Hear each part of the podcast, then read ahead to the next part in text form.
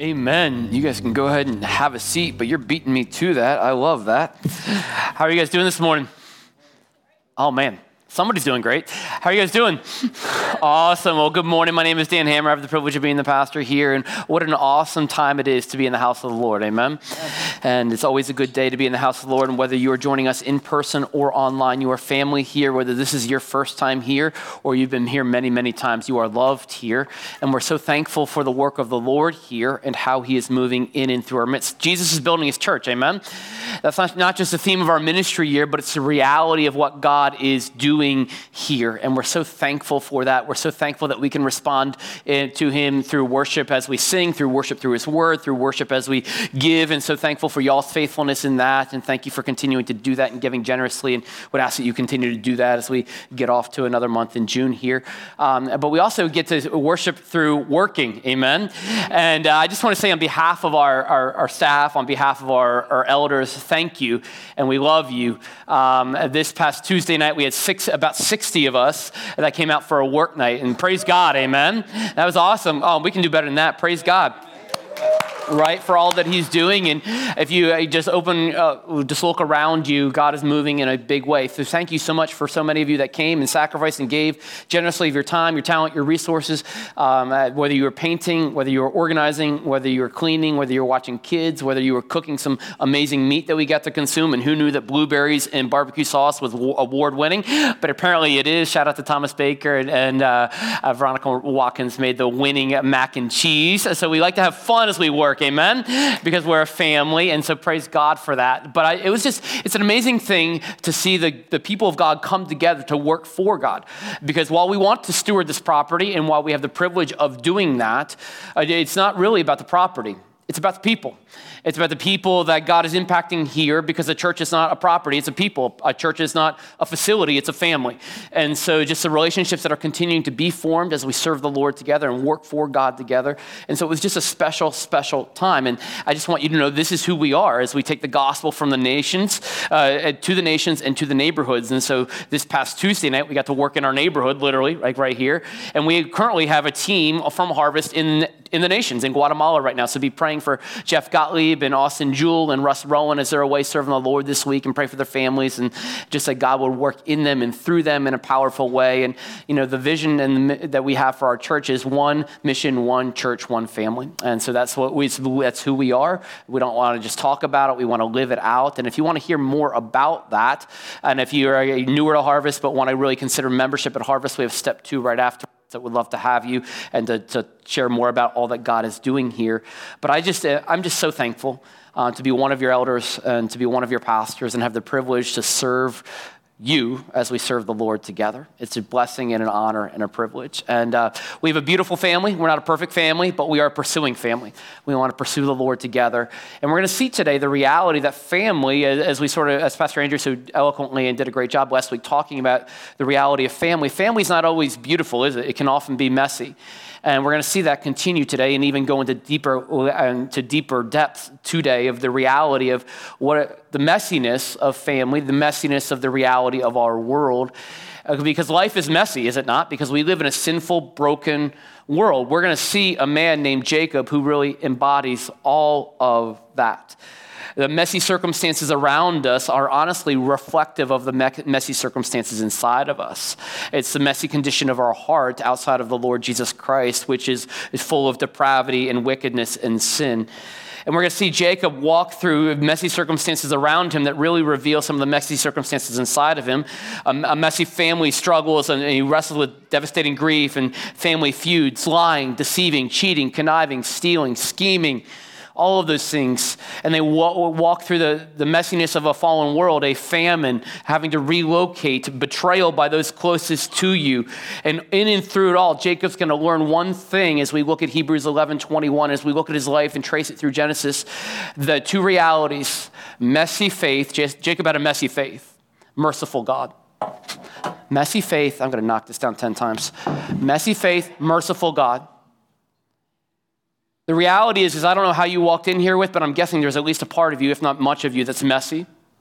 messy of the brokenness of the world or the uncertainty or the anxiety or just uh, just uh, looking focusing on your past failures focusing on your present circumstances the uncertainty of the future pain around you at the workplace pain with your extended family pain just because of the fallenness and brokenness of this world. And i pray that you will see what we see in jacob's heart and life at the end of his life when he reflects back on his life and he says god is good god is gracious. Praise god for that in and through it all. Because that is the basis of our faith. So I'm not sure where you're on on your faith journey today, but Jacob's going to model for us a messy faith journey. Like journeys aren't, aren't clean and crisp all the time. It's messy. It's, he, he gets it wrong more than he gets it right. But in and through it all, God is faithful to him. In and through it all, God is gracious to him. In and through it all, God is good for him.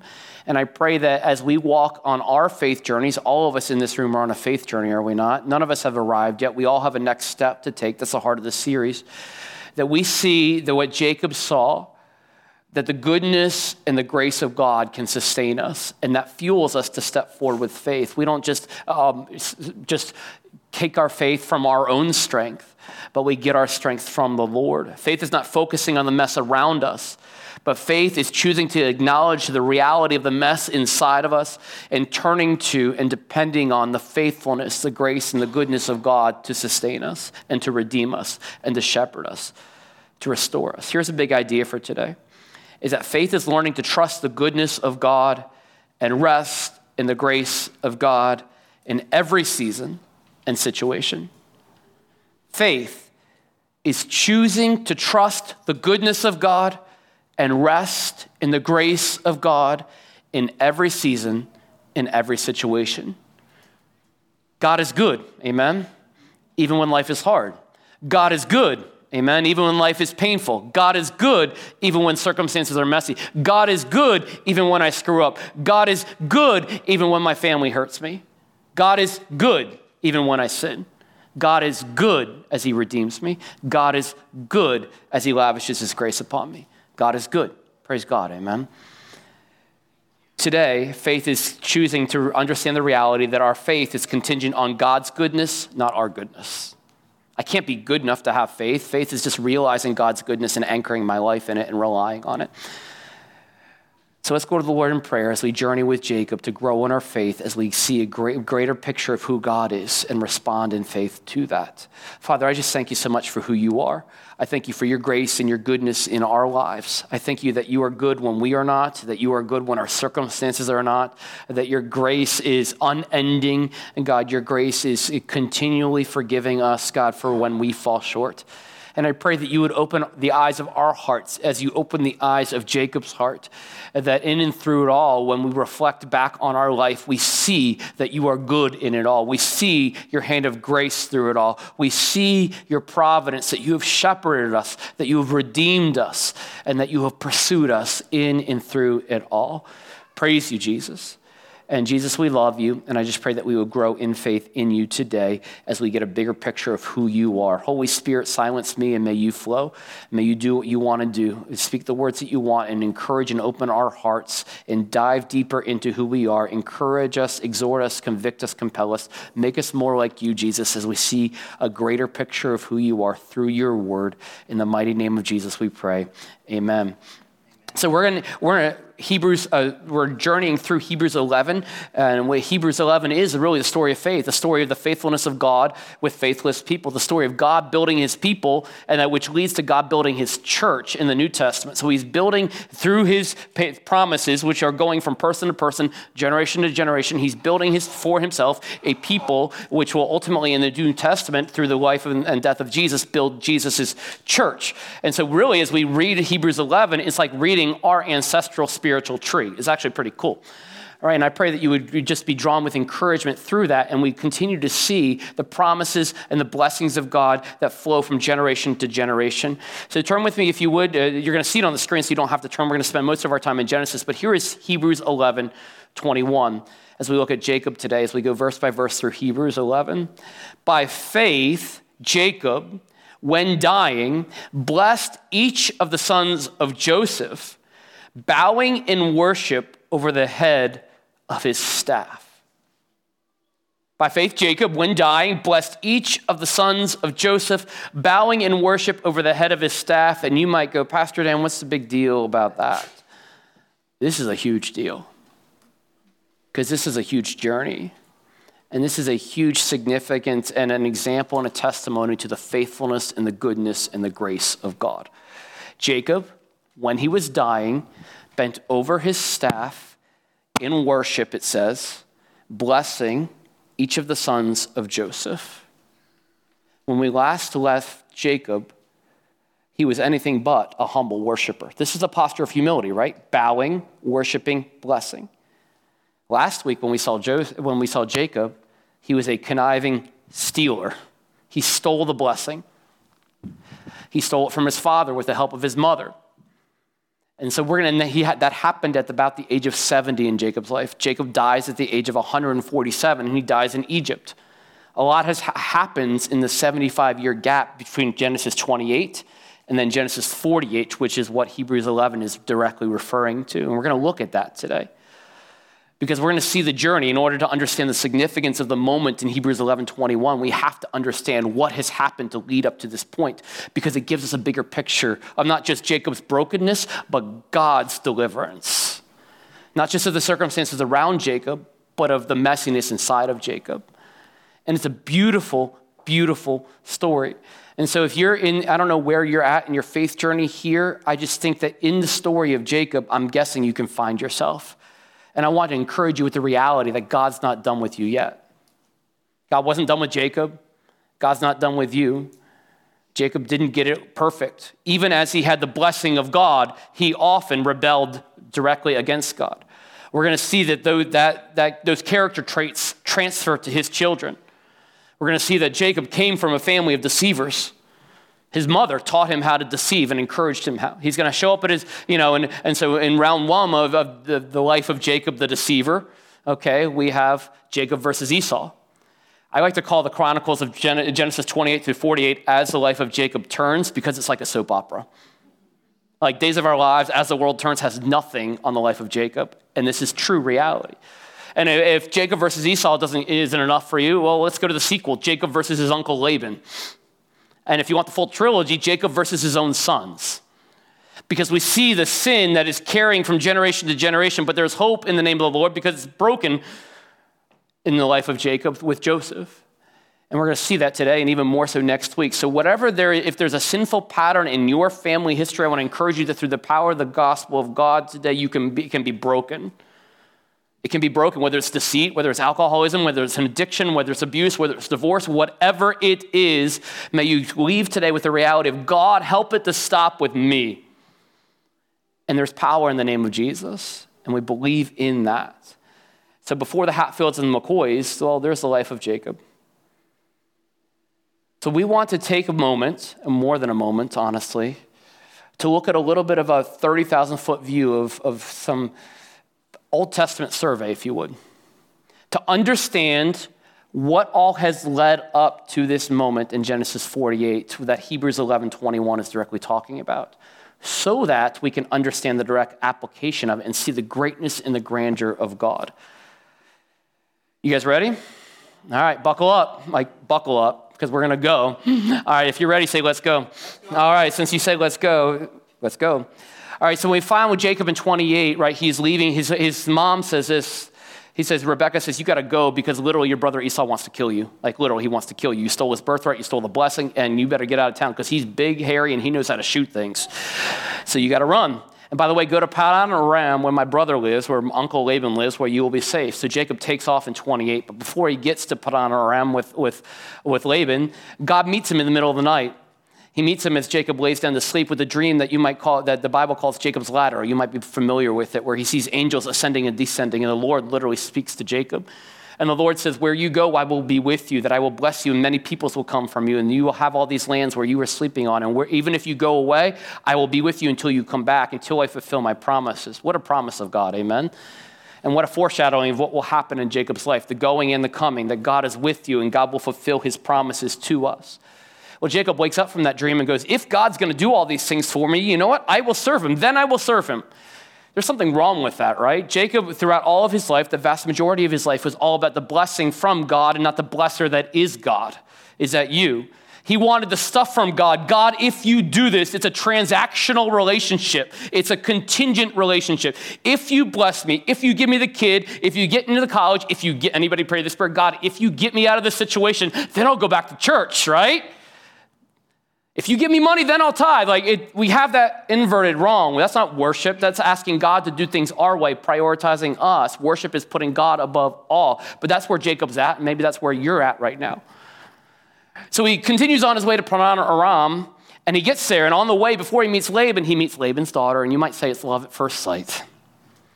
He's all into Rachel. Now, Rachel's daughter number two of Laban, and so and Jacob goes to meet Uncle Laban, and, and he goes, Laban goes, "Your family, right? So you're going to work here, but I want to give you something. I want you to, I want to pay you something. What do you want?" And he goes, "I want Rachel as my wife." And Laban goes, "Okay, if you work for seven years for me, guess what? I'll give Rachel to you, my daughter, as your wife." Jacob goes, "Sounds like a deal." So he works and works hard.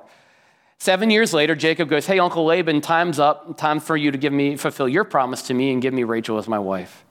So they have a wedding and they have the wedding night. The marriage is physically consummated. He, Jacob wakes up in the morning and he looks at his wife and he goes, Um, that's not Rachel. Because Laban had substituted daughter number one in Leah, and now Jacob is married to Leah. Now, whole other question why Jacob, who is engaged to, connected to, infatuated with Rachel for seven years, didn't recognize it wasn't Leah until the morning. That's a whole different story for a different day. But Jacob is, is reasonably upset, right? He's ticked. He goes to Uncle Laban and said, What's the deal? And Laban goes, I couldn't marry off my younger daughter before my older daughter. And so he goes, I, I, Jacob was like, I want Rachel as my wife. And Laban goes, Okay, I'll let you have her as your wife, wife number two, at the end of this week if you promise to then work another seven years. Jacob goes, Fine, right? So that happens. Jacob gets married. He literally has sister wives now. Now, they have a great relationship, right? Imagine Rachel and Leah. Jacob is one who plays favorites his entire life. It's very, very clear that he favored Rachel. And so Rachel and Leah's relationship is contentious and it's bitter. It's really, really bitter. And to add, and, and to add just injury into insult, Rachel could not have kids, but Leah could. So while Rachel is, uh, while Jacob is working off the, the labor, the seven years labor, Leah begins to pump out boys. And remember, in this culture, that, that is how the blessing was passed down. That's your identity to continue on the family name. Leah had six boys, at least one girl. And in the meantime, Leah goes, Hey, if I'm not enough for you, have my maidservant Zilpah as your concubine. So Jacob goes, Okay. Ding dong. Okay. And so he has two more boys through Zilpah. Rachel goes, I can't have kids, but have my concubine, have my maidservant Bilhah as your, as your concubine. Jacob goes, okay. And so he has two more kids through Bilhah. Then God graciously opens Rachel's womb and she has a son named Joseph. And she continues to pray, God, would you grant me another son? And later in life, she has a younger son named Benjamin, and she actually, we'll see in a second, dies in childbirth. So now Jacob has 12 sons by four women, okay? That's not God's best. Let's just throw that out there right now. What's permissible is not always profitable, and that's just not God's best. I told you Jacob's life's messy. Messy. And so Jacob continues, and, and, he can, and towards the end of his 14 years now working with Laban, Jacob's like, I want the best for myself. That's a sort of a pattern of Jacob's life. I'm working, I'm conniving, I'm scheming, I'm striving because I want the best for me. Maybe is that you? And so basically, he and Laban get into this back and forth a little bit about who can get the best cattle and who can get the best livestock. And so Jacob comes up with a scheme. You can read it more on your own, where he has some that are striped and spotted, and net, net, he gets all the best, and he leaves Laban with the, the riffraff. Laban's hired hands get word of it and get back to Laban, and Laban's ticked, and Jacob's like, I'm out of here, and he runs. Jacob has a pattern of running from his sin, running from his problems in his life. Is that you? So he begins to run. And by the way, while they're running out the door, you don't really move that fast with like ton, dozens of kids at least, a couple wives, eh, concubines, and a whole crew. While he's going, Rachel grabs her father's pagan idols and runs and steals them. So here you have a, fa- a founding father of the nation of Israel, one who God has given the blessing to build his kingdom, who is cheating and swindling his uncle, and whose favorite wife is stealing pagan idols from her father to continue to worship them in the house of Jacob. Say that's messy, right? That's messy, right? It's messy. They run. Jacob's scared that Laban's going to catch him. Laban actually catches him, and they come up with this truce. And the truce is literally like they draw a line in the sand, like you would in your room. Like, don't cross my half if you have a roommate in college, right? This is my half, that's your half. Or you have a brother or your sister that you share a room with.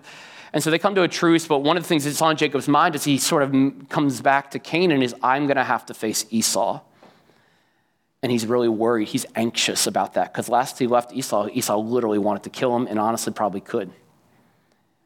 And so he's like, what's going to happen? So he comes up with a plan to put all these people as a buffer between him and because he, he's, he's not really a man's man. Like he, he's hiding in the back. He's like, if Esau's mad, he's going to get all these, he's got to go through all these people before he gets to me. So the night before he meets Esau, God meets him in a dream, Genesis 32. And literally they wrestle.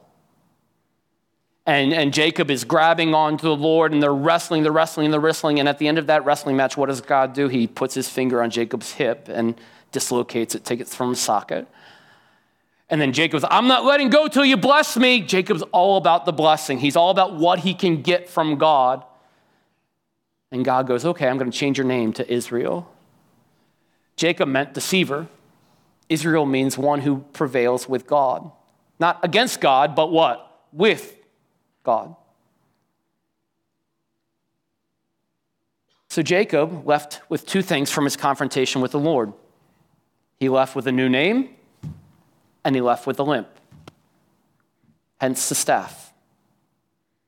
A constant reminder that God is sovereign and supreme over him physically and hopefully spiritually, but Jacob still doesn't get that message. Jacob walked with a limp for the rest of his life.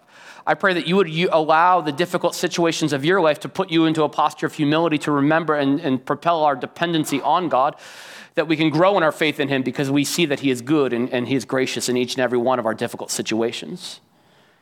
That's a lesson Jacob wouldn't learn till later in life. So Jacob meets Esau. There's actually reconciliation there. Esau loves him, kisses him, forgives him. Who in your life do you need to forgive today, or who in your life have you been hesitating from confronting or, or, coming back to that you have hurt, that you have sinned against? That today, like Jacob did with Esau, you need to trust the Lord and in humility approach them and ask for their forgiveness.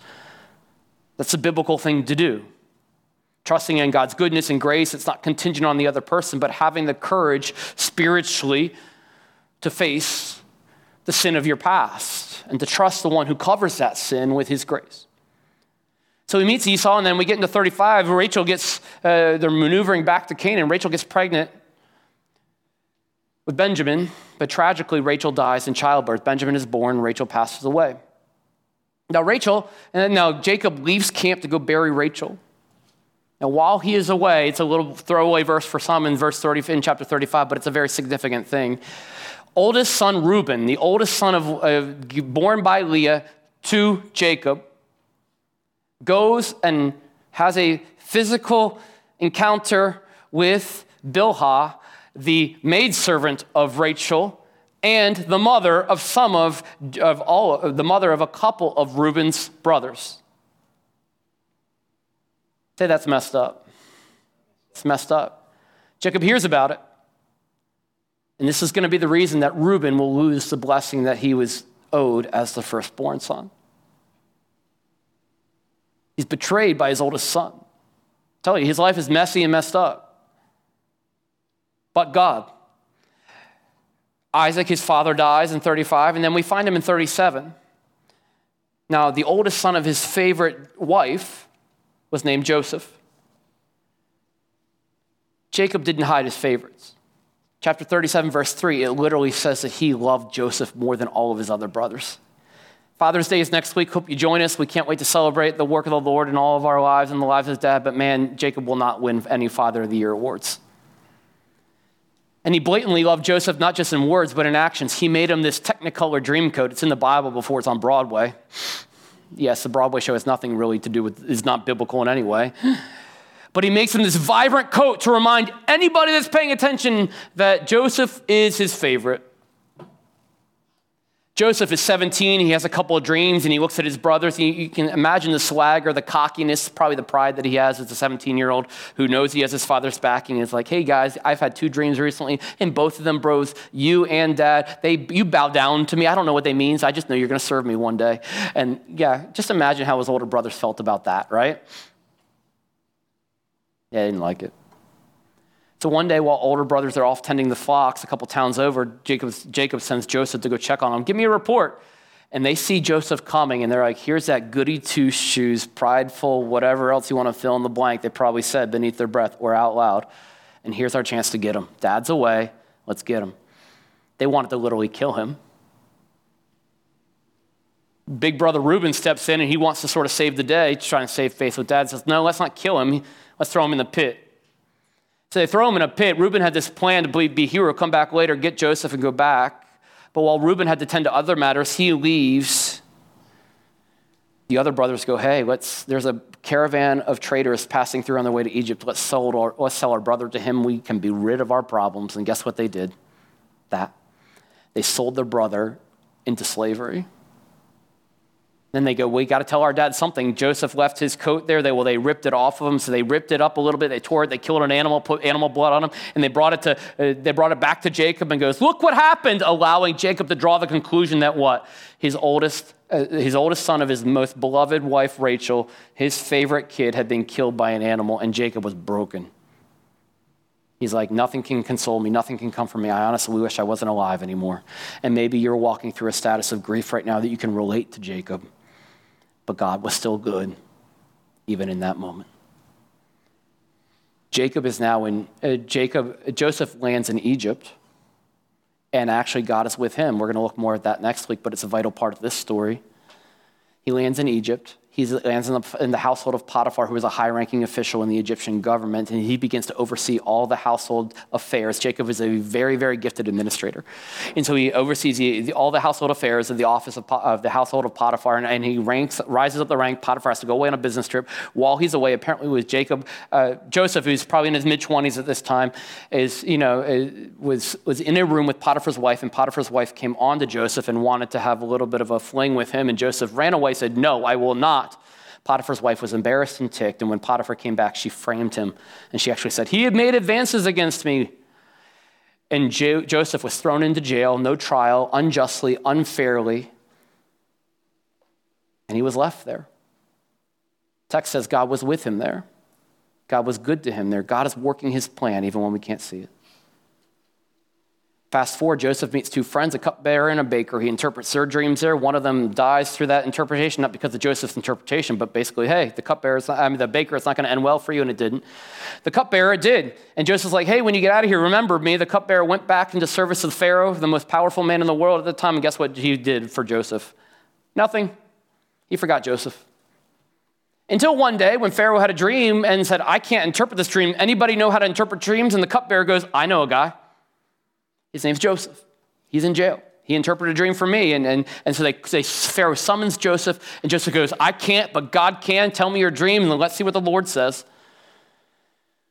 And he does. And here's the dream. Hey, seven years, we're going to have years of incredible blessing and plenty, but we need to, for seven years of, of just the grain, but we need to be careful because subsequent to that are going to come seven hard years of famine. There's going to be a famine, not just in Egypt, but in the entire world. And so we need to put a plan into action to stow away this food, but also get it from the Egyptians. And, and there's a, a great elaborate plan that Joseph comes in up with for how to store up this grain and, and then have the grain be traded for land and property. And basically, Pharaoh's like, okay, thank you for doing this, and let's have you execute this plan. So he appoints Joseph the second most powerful man in all the world, the prime minister of Egypt, essentially, and says, Execute the plan that you just told me, because obviously God's with you and he will put his favor on you and just do it. So Joseph oversaw this incredible plan where Egypt's expansion happened. They gained land in exchange for food. And the power of Egypt rose to be the most powerful nation in all the world at that time through God using Joseph. Seven years of, of, good far harvest happened, and then seven years of famine began, and people began to starve from all over the world, including Jacob and his family living in Canaan. So fast forward, Joseph is second in charge. A couple years into the famine, uh, Jacob goes, "Hey, sons," it's a posture of humility, right? I need food. We need food in order to be able to eat. So they send his brothers to Egypt. Long story short, lots of things happen. Two different trips, back and forth. They get food, and Joseph finally reveals himself to his brothers and says, I am your long lost brother. And his brothers are terrified that he's going to enact vengeance on them, but he forgives them and he loves them and says, Go and get dad and bring him back because I want to care for him. I want to see him and I want to spend the rest of his days with him here in this place called Goshen that we have, that we can, you can live in. So in 46, the brothers go back and they tell Jacob, end of 45, 46, they tell, they tell jo- Jacob that Joseph is alive. Joseph, Jacob didn't believe it initially, and then God met him early of 46 and says, Yes, it's true. I want, I want you to trust me. Remember that promise I gave to you in 28? I will bring you back. I need you to go to Egypt right now. I need you to trust that, G- that Joseph will be the one to shut your eyes, meaning that he will be the one there at your death, that, which is something the firstborn son should do. It's foreshadowing. So Jacob goes, Okay, God. And they, and they go, and in 46, you see this beautiful reunion between Jacob and Joseph. God is good even when we're not. God is working even, even in the middle of a famine. His grace is amazing. And so then in 47, we come and we see this land as, Joseph, as Jacob's family gets settled in Goshen, and Jacob arranges for this meeting with Pharaoh and Jacob. We see this interesting interchange in chapter 47 of Genesis as, as, Pharaoh goes in verse 8, how many are the days of your, the years of your life? And Jacob said to Pharaoh, The days of the years of my sojourning are 130. He's like, I'm 130 years old. Few and evil have been the days of the years of my life, and they have not attained to the days of the years of the life of my fathers in the days of their sojourning. Few and evil. The word evil there can be translated misery. Jacob is like, My life is a mess.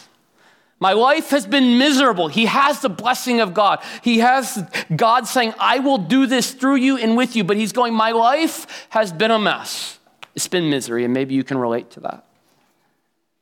Jacob then spends 17 more years living in Egypt. Isn't it pretty cool, though, that is bookending?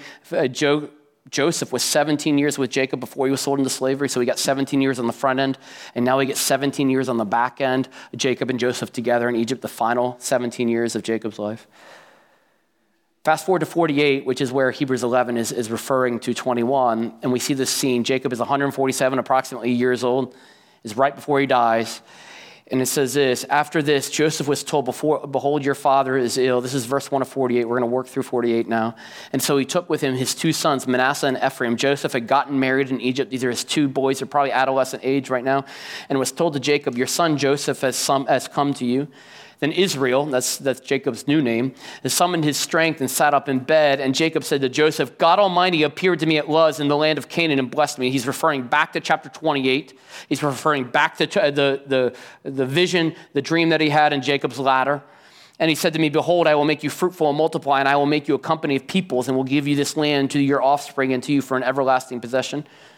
And Jacob goes, and, and, now your two sons who were born to you in the land of Egypt before I came to you in Egypt are mine. Ephraim and Manasseh shall be mine, as Reuben and Simeon are. And the children that you fathered after them shall be yours. They shall be called by the name of their brothers in their inheritance. So pause right here. What's happening right here is very, very significant. What he's saying is he is practically Jacob adopting Manasseh and Ephraim, his grandsons, into his family into the inheritance. They are going to get a portion of the land in Canaan as if they were his sons. They are going to replace Simeon and Levi. Because one of the things we didn't talk about was in 34, Simeon and Levi led a vengeful, bloody massacre raid after their sister Dinah had been sexually assaulted of a nearby town. Simeon later gets absorbed by the tribe of Judah. Levites are scattered. They don't have land of their own, they're scattered in multiple cities. But Manasseh and Ephraim get portions of the inheritance from Jacob. They're being adopted as sons by Jacob. Significant. As for me, when I came from Padan Aram to my sorrow, Rachel died in the land of Canaan on the way. I'm grieving Rachel. And it still grieves me that he makes no, no mention of Leah. Where there was still some distance to go to Ephrath, and I buried her there on the way to Ephrath, that is Bethlehem. When Israel saw Joseph's sons, he said, Whose are these? And Joseph said to his father, These are my sons, whom God has given me here. And he said, Bring them to me, please, that I may bless them. Now the eyes of Israel were dim with age. He had poor eyesight like Isaac. It runs in the family, so that he could not see. So Joseph brought him near and he kissed him. And Israel said to Joseph, verse 11, I never expected to see your face, and behold, God has let me see your offspring also. That's God's grace, amen. It's his goodness. I thought you were dead. But man, sometimes what we think is dead, God's, just, God's doing a work. He's not done. Then Joseph removed them from his knees and he bowed himself to the face of the earth. And Joseph took them both, Ephraim in his right hand towards Israel's left hand. The left hand was to give the lesser blessing of Jacob, the right hand was to give the greater blessing, and Manasseh in his left hand towards Israel's right hand and brought them out. But Israel stretched out his right hand. He crosses over here and laid it on the hand of Ephraim, who was the younger, and his left hand on the hand of Manasseh, crossing his hands, for Manasseh was the firstborn. And he blessed Joseph, but by blessing Joseph, he is blessing actually his grandsons. He's blessing Joseph right here. What he's doing is he's installing Joseph as the essentially the firstborn son to take place the place of Reuben. He's going to give Joseph a double blessing, as was the case for firstborn sons. And here's a blessing. We're going to anchor in this in a second because it's beautiful and it's powerful and it brought me to my knees this week. But the God before whom my fathers Abraham and Isaac walked, the God who has been my shepherd all my life long to this day, the angel who has redeemed me from all evil, bless the boys, and in them let my name be carried on in the name of my fathers Abraham and Isaac, and let them grow into a multitude in the midst of the earth. Much more in that split second. But then Joseph saw that his father had laid his right hand on Ephraim and it displeased him. So he looked to, he looked to take his father's hand to move it from Ephraim's head to Manasseh. And Joseph said to his father, Not this way, my father, since this one is the firstborn, put your right hand on his head. But his father refused, and he said, And I know my son, I know my son, I know. He shall also become a great people. He's talking about the older son who's going to get the minority of the blessing, Manasseh, and he shall be great. Nevertheless, his younger brother shall be greater than he, and his offspring shall become a multitude of nations. And so he blessed him and said, By you, Israel will pronounce blessing, saying, God make you as Ephraim and as Manasseh. And then he put Ephraim before Manasseh. And then Israel said to Joseph, Behold, I am about to die, but God will be with you and will bring you again to the land of your fathers.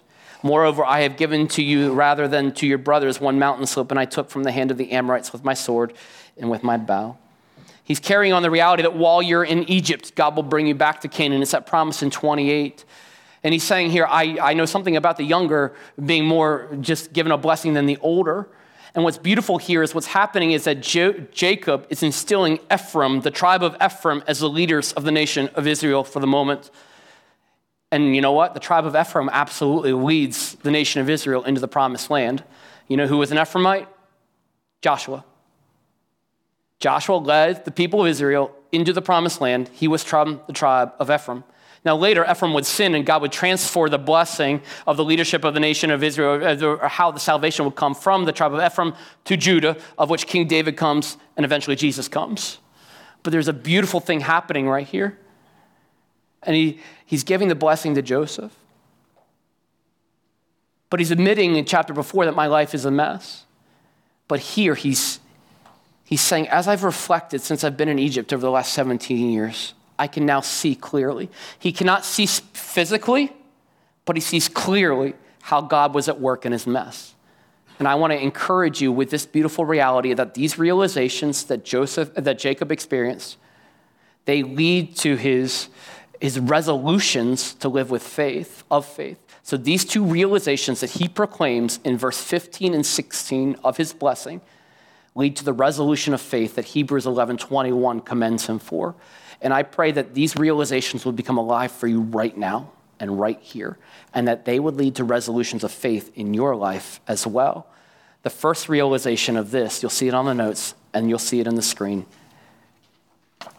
is that in my mess, God is my shepherd. Look with me at verse 15 of chapter 48. This is his blessing.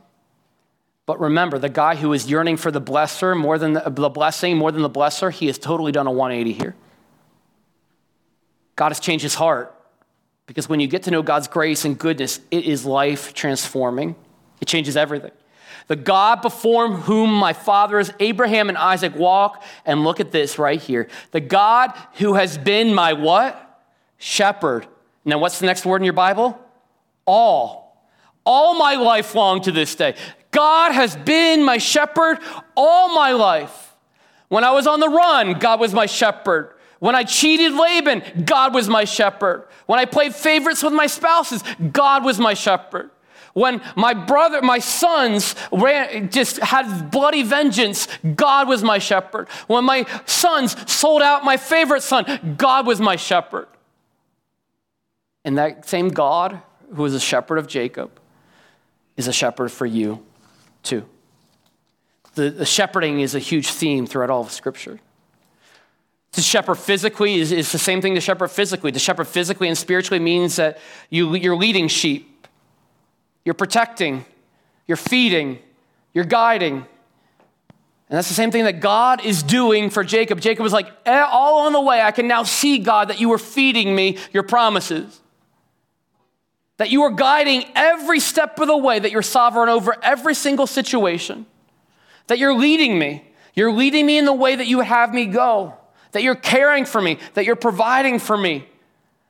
I don't have to try to do it on my own anymore because I now see that the Lord, that God is my shepherd all my days. And it took Jacob 147 years to get it. I pray that you get it right now. That the same God who is always pursuing Jacob is pursuing you right now. The same God that leaves the 99 to go pursue the one is pursuing you. So, what does it look like for the Lord to shepherd? Well, there's a beautiful passage in Scripture that many of you are probably all familiar with. It's called Psalm 23, right? This is what it says and how it defines what it describes what it looks like David does for the Lord to shepherd. David writes this, and I pray that you would take some time this week to meditate, not just like, oh, I've heard Psalm 23, blah, blah, blah, blah, but sit in it. Sit in the truth of who God is. See his goodness and his grace. Slow down and layer this psalm over your life, over the disappointments, over the victories, over the great days and the highest highs and the lowest lows, because this will help you to see the beauty and the reality of the goodness and the grace of God. Because the same heart and character of God that is shepherding Jacob is the same heart and character of the God that's shepherding us right now. Amen? So, Psalm 23 The Lord is my shepherd. It's a posture of humility. Because by David saying that the Lord is my shepherd, guess what he is? He's a sheep. We're all a sheep. Bah. It's a song. But sheep historically are smelly, stinky, stubborn, and hard to lead. That's me. Anybody else got that? You know, right? But God, I shall not want. God's going to provide. He makes me lie down in green pastures. Do you see that? He makes. Like sometimes he needs to forcibly make us sit. Sometimes we, the, the, what we think green pasture is over there, God's like, no, it's right here. You need to sit in it. You need to water it and to plant it. He leads me beside still waters. Praise God for that. He restores my soul. See, all throughout this psalm, what you, what you see is this. You see David describing seasons of life still waters, green pastures, and God is restoring him. You can't be restored by anything, uh, by anything other than God spiritually, ultimately. But the seasons don't stop there. Continue reading. He leads me in the path of righteousness for his name's sake. For whose name's sake? God's. God's concerned about his name, not your name. So God will allow and ordain things in his life, in our lives, so that his name might be glorified through tragedy, through difficulty, through his sovereignty. Even though I walk through the valley of the shadow of death, even though I walk through the valley of the shadow of death, it's going to happen. I don't know if you're in the valley right now, but it, it's, it's for all of us. We live in a broken, sinful, messy, miserable world, don't we? But God is powerful and He's good. And through, even though I walk, your rod, I will fear no evil, for who? You are with me. That's what God's promising Jacob the entire time. I will be with you. I will bring you back. I will fulfill my promises. Your rod and your staff, they comfort me. I can lean on them, I can lean into it. It guides me. And here's the beauty about the dark shadow of the night it's a passing through, it's not a final destination. Amen? You prepare a table before me in the presence of my enemies. It doesn't deny the existence of enemies. It says God is good in the presence of my enemies. That he's always working, he's always preparing. You anoint my head with oil. It's a, some commentators would say it's a reference to the Holy Spirit. My cup overflows with what? Surely goodness and mercy. God will always give you more than enough of his goodness and his grace and his mercy. Praise God all the days of my life, God is good. and I shall dwell in the house of the Lord forever. That we can look forward to eternity with God. God the Father is not the only shepherd referred to in Scripture. God the Son is also our shepherd. This is read John 10 this week. I would encourage you a lot to meditate on Psalm 23 and John 10 this week. Jesus describes himself this way. He says, The thief comes only to steal and kill and destroy. I came that they may have life and have it to the full, have it abundantly. I am the good shepherd. The good shepherd lays down his life for the sheep. Isn't that awesome? He lays down his life for the sheep. Read, that, read more of that to find the greater context. We will face earthly difficulty and misery, but no fear because God is with me. He leads, he protects, he feeds, and he guides, and he's doing that for you, whatever you're walking through right here. That's, that's what Jacob learned, and that's what he's proclaiming. Will you trust in that? So, how do I follow God's shepherding? I listen to God's leading of me. I slow down and I seek his leading. Ask God, what do you want me to do so that you might be glorified? What decision do you want me to make? How do you want me to use my time, my money, my resources, my influence, my calendar? And then, two, look to God's word to feed me. A good a shepherd feeds. How does he feed us? He feeds us with his word. Get into the word. Spiritually. Where are you looking to be fed? Social media? Netflix? Your favorite cable news station?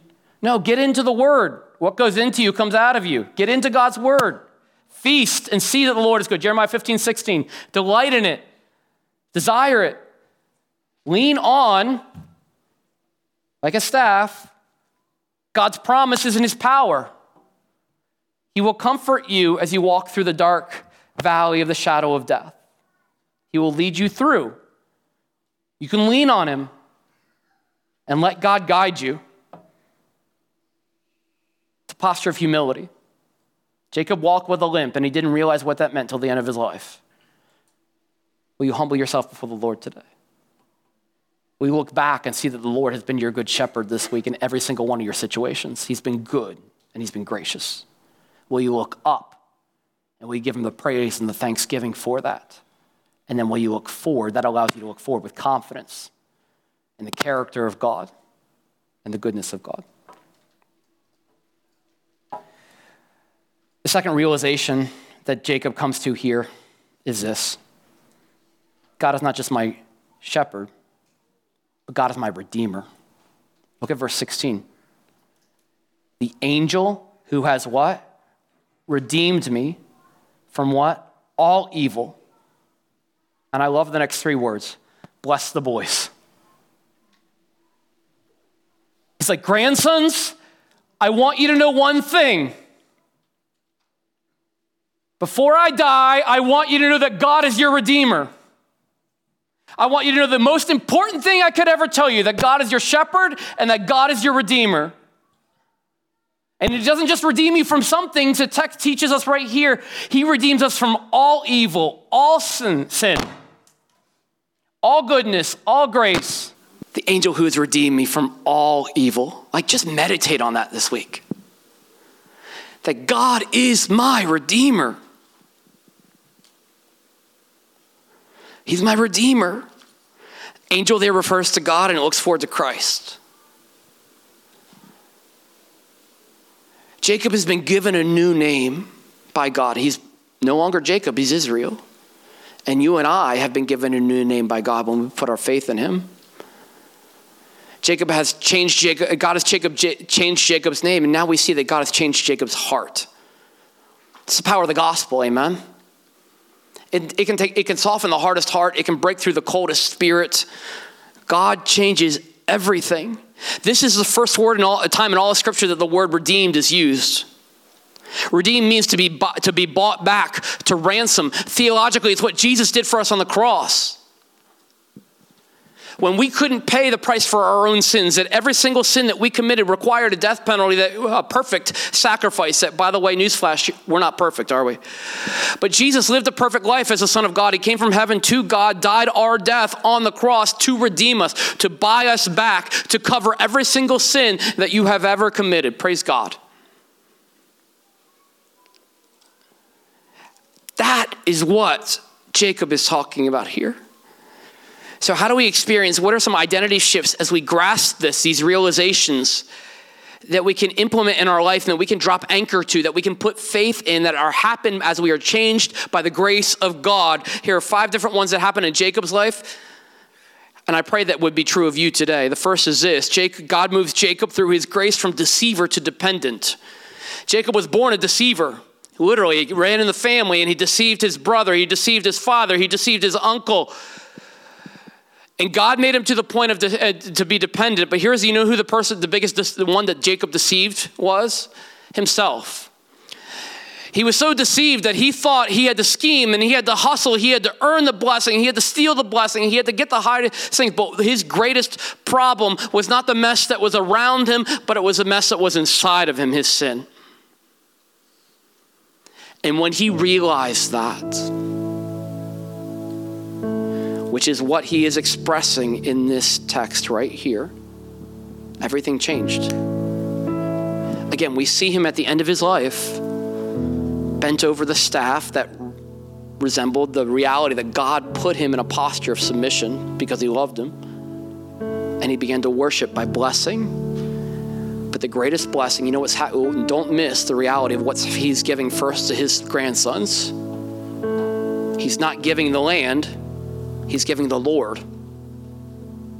God had done a work in his heart. He's like, sons, be be dependent. He's your shepherd. You can you can depend on him. Faith literally means to put your full weight on. Where in your life today are you not are you holding back? You're not putting your full weight on the Lord. In your family, in your finances, in your workplace. Second shift that happened is Jacob went from scheming to surrendering. All his life, he was scheming, how can I get the greatest cattle and the livestock from Laban? Because he thought to advance up the social ladder, to get more stuff, to have more in his portfolio, that would be success. That would give him peace. That would give him an identity. And he was miserable. He told Pharaoh that, right?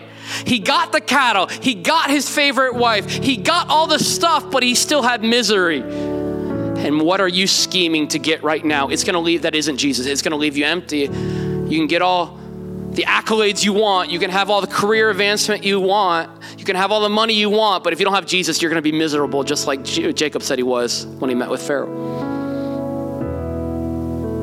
But Jacob is now surrendering. He's bowing over Hebrews 11 21. He's bowing over the staff in worship.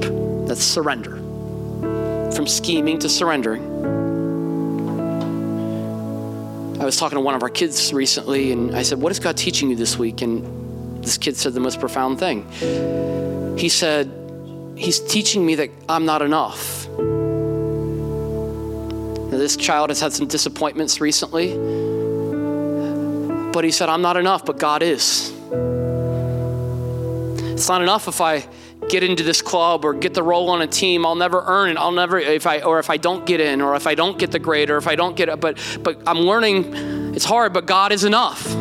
That I'm not enough. I can't fulfill myself. I can't strive hard enough. I can't scheme fast enough. I'm learning that I'm not enough, and maybe that's where you are today. From running to redeemed, Jacob was born to run, and I'm not talking about Springsteen. He ran from all his problems and conflict. He ran from Esau. Yeah, my, my in-laws, my parents are from Jersey. He ran from all he ran from all his problems. He ran from Esau, he ran from Laban. But more than that, he was running from God. He just didn't realize that yet. Here's the thing about running. You can't run from your biggest problem because you just take your biggest problem with you. It's inside you, right? You can move jobs, you can move locations, you can move go from one spouse to another, you can go from one relationship to another. It does not solve the sin problem in your heart. Now sometimes God wants you to move to a different state, take a different job. I'm not talking about that. I'm talking about when you're trying to run from something like Jacob was. He was running from Esau, he was running from Laban. More than anything, he was running from God. But God never gave up. He pursued Jacob just like the shepherd does. He leaves the 99 to get the one. And some of you, all of us right now, God's pursuing you right now. He wants all of you, not just some of you. Where are you running from God right now that you need to anchor in and you need to surrender? Because when you surrender, you become redeemed. You allow Jesus to cover your price and to give you the greatest inheritance and reward that you could ever get. Jacob says, I am redeemed. I'm not running anymore. I'm living in Egypt. I'm living in a foreign country. My, a lot of my wealth has been gone, taken by the famine. I'm not putting my identity in that stuff anymore. I'm redeemed. I am now putting my identity in the Savior. Where do you need to do that right now in your life? He went from haughty to humble. He was pride filled. God humbled him. God will either, you will humble yourself or God will humble you. That's scripture. because he loves you. Jacob's heart went from desiring what I can get from God to delighting in who I am in God. May you make that shift today, too. And he went from wrestling with God to worshiping God. When I grasped the reality of God's redemption, man, my only real response should be adoration, right? That's why Jacob's worshiping at the end of his life. He's worshiping as he's giving this because he has finally come to understand who God is. That he's been my shepherd all of my life, all, not some of it. He's been my redeemer from all of my sin. He's been faithful. I can look back and see the goodness of God. I can look back and see the grace of God. And grandsons, I want you to know more than anything, more than the land, more than the promise that we will get from God in terms of the great nation. I want you to see the great Savior. I want you to see the great Lord. And God wants that for you too today. You bow with me in a word of prayer?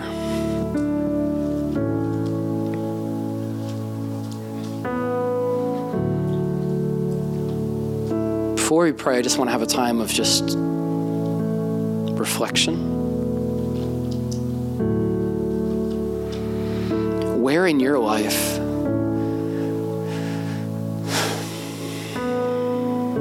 do you need to recognize and to surrender to the leading of God as your shepherd? You need to let Him feed you. You need to let Him lead you.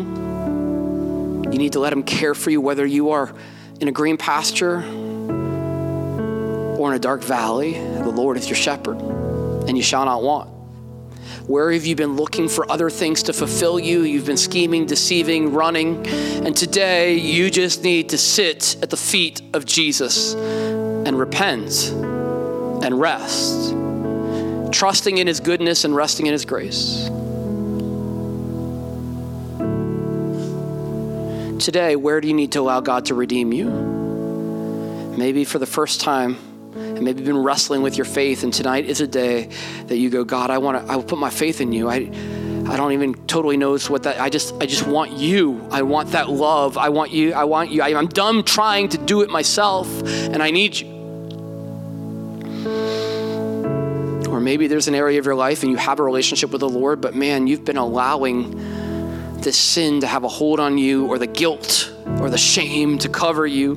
Today, friends, with the reality I want you to see from this text that Jesus is your Redeemer from all of your sin, not just some of it, and that God's grace covers your guilt, and that His mercy is more than your biggest mess up, and that you can just come to Him and rest as you trust in Him. That's faith. So as Amy continues to play,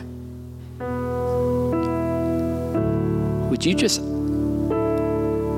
ask the Holy Spirit to help you have the power to surrender to God as your shepherd and God as your redeemer? And see what next step the Lord reveals in your heart. And then take it.